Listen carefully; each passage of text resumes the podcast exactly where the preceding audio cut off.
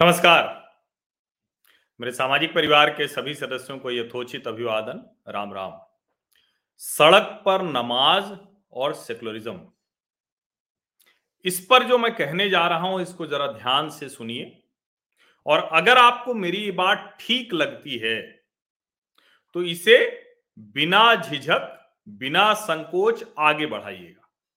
और मेरी बात अगर ठीक नहीं लगती है तो भी इस पर जो आपको लगता है, वो तर्क तथ्य के साथ इसको आगे बढ़ा दीजिएगा। क्योंकि ये बहुत ज़रूरी है, ये अति महत्वपूर्ण है कि भारतवर्ष में जो अलग अलग मत पंथ मज़हब, धर्म मानने वाले लोग हैं, उनके बीच में उपासना को लेकर, पूजा को लेकर, नमाज़ को लेकर, किसी भी तरह से जो लोग, जो प्रेयर करते हैं, उसको लेकर किसी तरह का विवाद हो। ये अच्छा नहीं है। लेकिन ये हो रहा है। गुरुग्राम में, जो कहें कि देश की राजधानी दिल्ली के बगल का शहर है, जिस गुरुग्राम में जो फॉर्चून 500 की कंपनियाँ हैं, उनके हेडक्वार्टर्स हैं, जिस गुरुग्राम में सबसे ज़्यादा धनी लोगों का समूह रहता है, जिस गुरुग्राम में हर तरह की आधुनिक सुख सुविधाएँ रहती हैं, उस गुरुग्राम में सड़क पर नमाज़ भी पढ़ी जाती। है उसी गुरुग्राम में अचानक पुलिस आती है, रास्ता रोकती है, क्योंकि जो इस्लाम को मानने वाले लोग हैं, मुसलमान हैं, वो सड़क पर नमाज़ पढ़ने चले जाते हैं, एक समूह आता है, वहीं सड़क पर अपना दरी, चादर या जो भी कहें चटाई वो बिछाता है, नमाज़ पढ़ता है और जाता है। अचानक कुछ लोगों ने इसके विरोध में प्रदर्शन करना शुरू कर दिया और उन्होंने कहा कि ये ठीक नहीं है, इससे हमारे यहाँ जो दूसरे तरह के विवाद हैं, वो हो सकता है। सेक्टर सैतालीस गुरुग्राम, वहाँ पर लोगों ने भजन करना शुरू कर दिया। हनुमान चालीसा, जय श्री राम, भारत माता की जय, इस तरह के नारे लगने लगे। और अभी सेक्टर सैतालीस के बाद, सेक्टर बारह में भी इसी तरह की घटना हुई। अब सवाल यह है कि क्या करना चाहिए? पुलिस दोनों के बीच में खड़ी हो जा रही है। बेवजह का विवाद हो रहा है। लेकिन जरा मुझे आप बताइए ना, कौन सा ऐसा अगर आप इसको धार्मिक कृत्य कहेंगे तो क्या किसी भी धर्म का, और जब मैं किसी कह रहा हूँ तो मैं ये बिल्कुल ये कह रहा हूँ कि हिंदुओं को भी सड़क पर नहीं करने की इजाज़त है। जो ईसाई हैं, उनको भी नहीं है कोई भी, होनी भी नहीं चाहिए। आपको मस्जिद में जाकर नमाज़ पढ़िए, या आप जहाँ काम करते हैं, वहाँ आप जिसको कहते हैं ना कि ये सार्वजनिक प्रदर्शन की चीज़ नहीं है। अगर आपका कोई मत, पंथ, मज़हब, संप्रदाय, धर्म है तो सार्वजनिक प्रदर्शन की चीज़ नहीं है। और इसीलिए मैं कह रहा हूँ कि जो लोग कह रहे हैं कि इसका विरोध करने वाले सब कम्युनल हैं तो यानी जो लोग कर रहे थे वो पहले से कम्युनल थे। जो अगर भजन करने वाले लोग सांप्रदायिक हो गए तो उससे पहले जो नमाज़ पढ़ रहे थे, वो तो सांप्रदाय संप्रदाय, सांप्रदायिकता की शुरुआत उन्होंने की। ये छोटी सी बात हमें क्यों नहीं समझ में आ रही? और मैं बार बार कहता हूँ कि देश भर में किसी भी तरह के, जब आप किसी भगवान को मानते हैं, किसी ईश्वर को मानते हैं, किसी अल्लाह को मानते हैं, किसी देवता को मानते हैं, किसी को भी मानते हैं तो क्या आपके भगवान सड़क पर प्रदर्शन करने की चीज़ है क्या? आपका अल्लाह सड़क पर प्रदर्शन करने की चीज़ है क्या? देवताओं की सड़क पर नुमाइश होनी चाहिए क्या? बिल्कुल, कोई त्योहार हो, बिल्कुल मनाइए, उत्सव मनाइए, पूरा देश उत्सव में रहे। ये भारतवर्ष है। लेकिन सड़क पर प्रतिदिन नमाज़ पढ़ने के लिए लोगों को रोक देना, नमाज़ पढ़ने की वजह से किसी क्षेत्र में लोगों को अगर ऐतराज हो रहा है तो उसको ये कहकर जायज़ ठहराने की कोशिश करना कह रहे नहीं, हमारे पास में यही जगह है तो हम यहीं चले आते हैं। इस तरह से तो फिर हर कोई अपने पास में शुरू कर देगा। और जिस देश में बहुत से ऐसे अवसर आए, प्रधानमंत्री नरेंद्र मोदी ने उसको बदला। और कमाल देखिए जो अखबारों में छप रहा है, वो कहा जा रहा है कि जो भजन करने वाले गए, वो कम्युनल है। और जो इसकी नमाज़ की वकालत कर रहे हैं सड़क पर, वो कह रहे हैं, वो अपने आप को कह रहे हैं, गुरुग्राम नागरिक एकता मंच। एकता किसने तोड़ी है? अगर सड़क पर नमाज़ पढ़ रहे हैं, वो एकता तोड़ना है या नमाज़ का विरोध करने वाले वो एकता तोड़ रहे हैं? या फिर दो के दोनों अगर तोड़ रहे हैं तो निश्चित तौर पर पहले नमाज़ बंद हो जानी चाहिए, फिर वो भी बंद हो जाना चाहिए। इसमें कोई भ्रम की स्थिति क्यों है?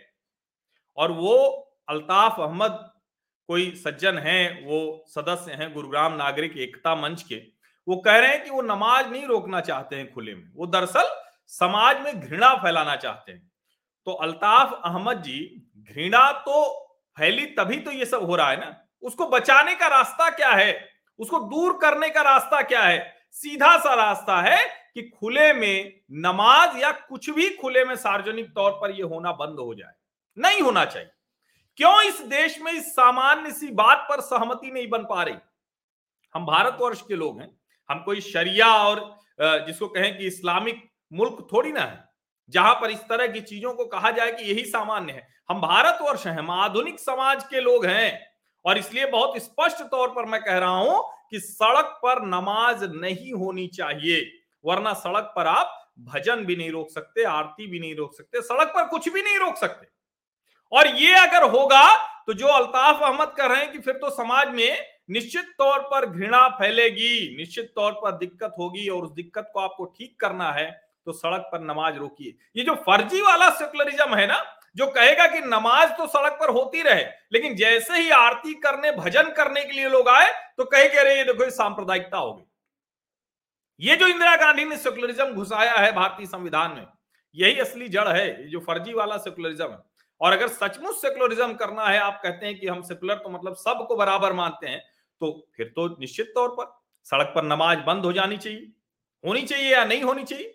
और इस सामान्य सी बात के लिए अगर पुलिस का, अगर प्रशासन का दबाव वो ज़रूरी हो जा रहा है तो आप सोचिए कि ये कितना खतरनाक है।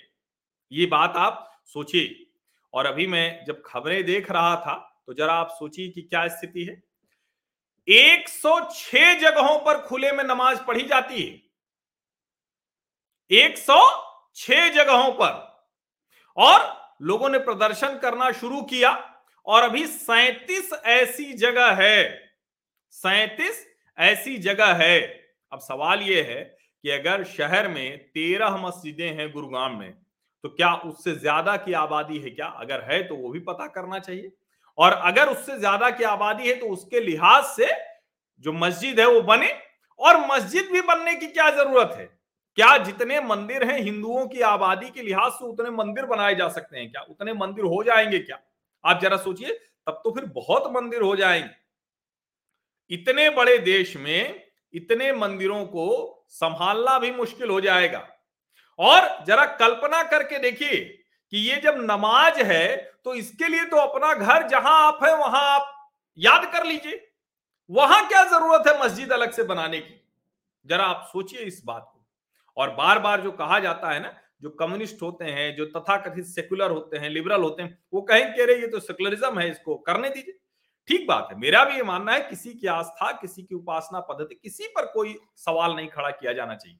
किसी को ठेस नहीं पहुँचाया जाना चाहिए। लेकिन इस ठेस न पहुँचाने में तो है ना कि अगर हिंदू ऐतराज कर रहे हैं कि आप सड़क पर खुले में मत करिए ये सब तो आपको मान जाना चाहिए था।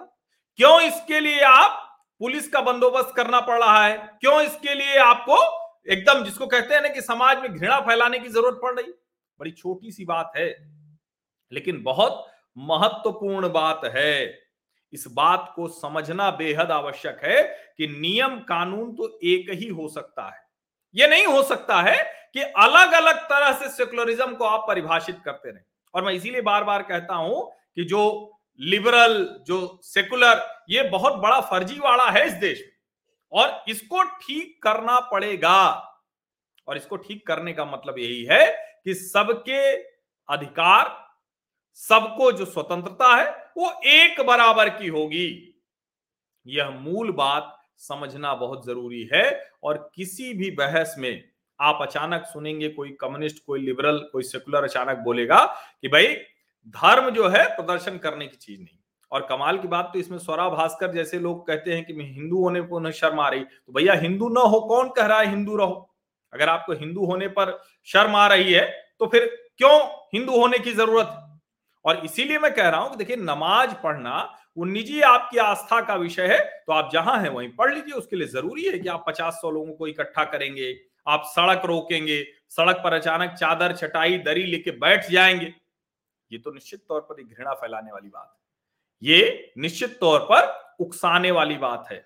इसलिए इससे बचना चाहिए और मुझे लगता है कि मनोहर लाल खट्टर सरकार और गुरुग्राम की पुलिस को बहुत कड़ाई से एकदम स्पष्ट तौर पर कहना चाहिए कि यह नहीं हो सकता, सार्वजनिक तौर पर खुले में कोई भी हो। जब मैं कोई कह रहा हूँ, सिर्फ़ नमाज़ के लिए नहीं कह रहा हूँ क्योंकि नमाज़ हो रही इसीलिए कह रहा हूँ। वरना तो मैं सबके लिए कह रहा हूँ कि क्यों आपको खुले में ये सब करना है?